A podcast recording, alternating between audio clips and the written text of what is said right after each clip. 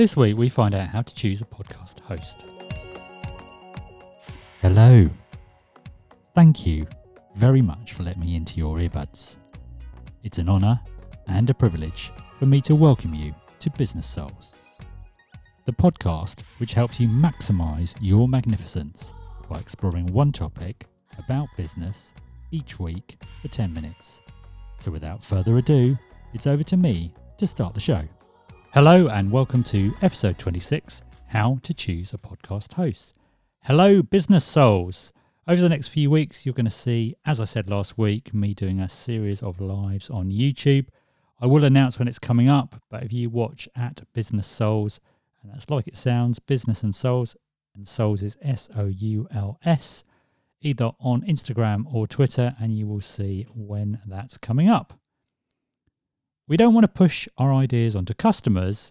We simply want to make what they want. And that's by Laura Ashley from Laura Ashley, the British textile design company. So, what is a podcast host and why do you need one? Well, essentially, you need one for one main reason. So, unlike YouTube, where you kind of go to YouTube and when you've got a channel on YouTube, you upload your content to YouTube and YouTube stores your files and then it streams those files to the people that want to watch your content. However, for a podcast, you have to store your own files, which is fine. So effectively, people stream those files. Now, the problem is you can, there's no reason why you can't store them on your website other than if your podcast gets very, very popular, it will absolutely hammer your website and it will no longer work and it will just literally grind to a halt. So the recommendation always is never store, and I, I would say the same thing for video files as well. Never store audio or video files on your main website. So a podcast host is specifically designed to store your content on there. But in addition to that, they provide RSS feeds, and those RSS feeds, feeds which effect, effectively what you would probably consider like a news feed, but it is effectively is an XML document that tells podcast directories where they can find content and what the content's all about. And what you'll find is the vast majority of podcast hosts will actually create that RSS feed and will store that for you. So, and essentially, if they don't, then they're probably not really worth going to. So that that's one other thing that you want. The other thing is podcast hosts are designed to stream content. You know, that their whole infrastructure is designed around that, which is obviously very, very important because you do not want the same thing happening. As I said, you know, if you store them on your website, you may find your website grinds to a halt. Obviously, if they're designed to stream content, then that won't happen. Quite often, the podcast host will also provide a mini website, which can be really useful if you're just starting off a podcast and you don't have a website at that point. And generally, they also provide easy ways to get into the various podcast directories. So let's explore for a minute what podcast directories do. So essentially, a podcast directory is how people access, in the vast majority of cases, a podcast. And effectively, it's all the podcasts that have registered with that podcast directory. What that allows the user to do is essentially search. So let's say uh, I want to find a podcast on gin, for example.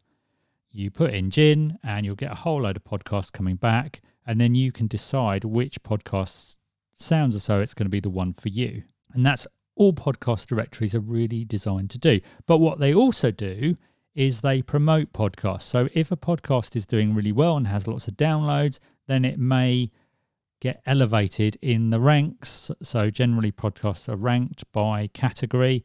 So let's say you've got a business podcast like this and lots of people start listening to it. What you'd find is it gradually go up the category. And obviously, the higher up the category, so if you're a number one or number 10 in the business category, for example, people are likely to listen to you a lot more. So obviously that's one thing you want to try and do. And the way podcast directories get their information is by this RSS feed that I talked about before. So that is really important to understand. So kind of ni- nicely and neatly leads me on to how do you decide on the podcast host? Well, one of the first thing is what podcast directories do they support kind of out of the box? So most will support Apple Podcasts, Google Podcasts, Stitcher, Deezer as a and, and Spotify. But a lot of them, particularly Captivate and, and Buzzsprout, but Captivate is very good at some of the other feeds that it allows you to integrate with. What you ideally want is to kind of push a button and it kind of go into the, the podcast directory. With a lot of them, that doesn't happen because they've got their own processes to, to do that, but it will get you quite a long way to, to doing that. So that's really important, the, the podcast directory support, and you should really sort of consider that. The other thing you should consider is how popular they are. So the the two ones that I'm going to talk about in the minute that I would recommend, Captivate and Buzzsprout. Buzzsprout is kind of the number one, so that does kind of influence perhaps your decision because certainly when I was with Buzzsprout, I think you got a lot more downloads because you could put the Buzzsprout name and, and, and they would kind of try and help you market a little bit. So I, I do think, you know, that that is definitely something to consider. The other th- thing to consider, obviously, you know, do they provide you with a website? Now, what more often you'll find is you won't get a website if you don't pay for it. So some of these podcast hosts, you can actually have a free system. So you don't even have to pay the podcast host and you can store your files. Generally, what you'll find is after about sort of 90 days or so that they will start deleting your episodes. Now, obviously, if you've got a popular podcast, you do not want your episodes being deleted because then people can't see them and they'll still kind of be in the feed. So you're probably going to end up having to pay for it realistically.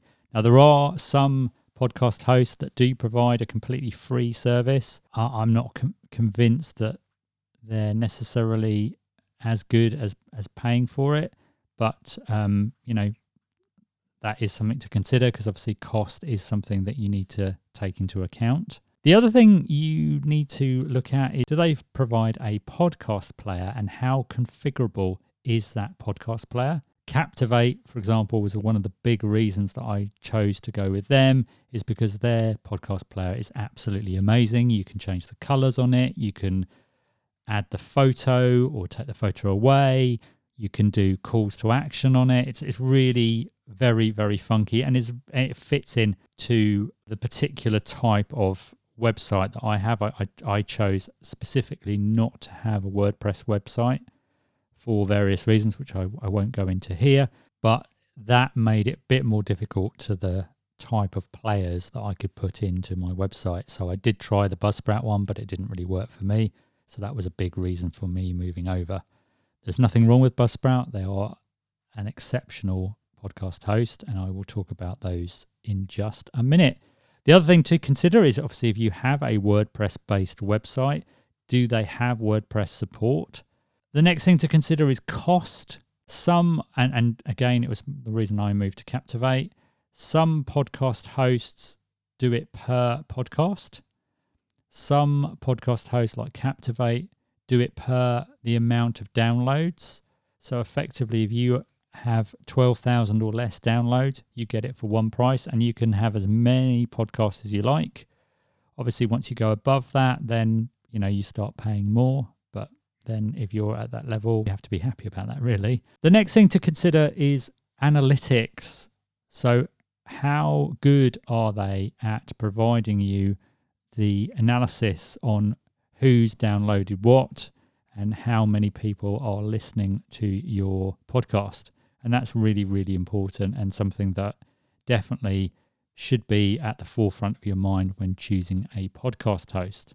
The next thing to decide, particularly if you have a bit of a larger team, is how many team members does it support? Again, a lot of the podcasts hosts allow maybe one or two members for one price, but you have to go up to the sort of next price point to to get more members of a team. So it really depends on how many people in the team so that you can understand whether or not you really want to go take that forward or not. And then the last thing to really assess is what kind of resources do they have for you? So Captivate is very good, but but so is Buzzsprout. what kind of sort of sponsorship deals can they maybe help you out with? A lot of them are now going to Podcorn, which is a, a new thing to provide you with uh, sponsorship deals. So you have to really assess whether or not the resources that they're offering are something that you that that is going to influence your decision. If I'm honest, it didn't influence my decision, but you know, you've got to take all of these kind of things into consideration. So from from my point of view, um, I went with Captivate, and the reason I did that is because the costs are reasonable. The player is very very configurable, and uh, I really wanted to make sure that it kind of worked with my website, which was just, was, was a key thing. So those are two th- key things. But I also like the fact that you can have as many members of the team as you want. So as I kind of get bigger and I sort of outsource to VAs, essentially I can sort of add those and that that kind of appealed to me. Also, I would definitely recommend Buzzsprout as well. I think their analytics are a little bit better than Captivate. They are kind of number one as far as I'm concerned. Certainly, if you plug it into Google and you ask for podcast hosts, they come up as number one. I think they're very good on their tagging as well. And they're also a bit better on their file types. Most of the podcast hosts you have to convert to MP3, whereas Buzzsprout is a bit more lenient and kind of will do the conversions for you. So I hope that's helped, sort of considering what you might want to find in a podcast host. I would love to hear from you. So if you want to talk to me, then please get in touch either at Business Souls, which is like it sounds, business and souls, and souls is S O U L S, either on Instagram or Twitter via direct message. Or if you want to give me some ideas for the podcast, again, you can DM me at either Instagram or Twitter, or alternatively, email me at podcast.ideas at b-souls.com. Have you had a win for the week that you'd like to tell me about? Then please get in touch. Next week, we are going to have a bumper podcast on launching.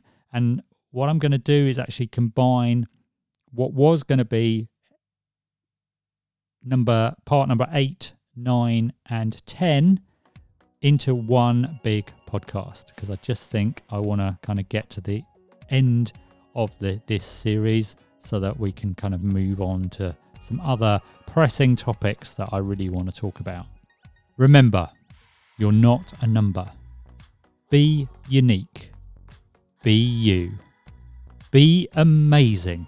And above all, be a business soul.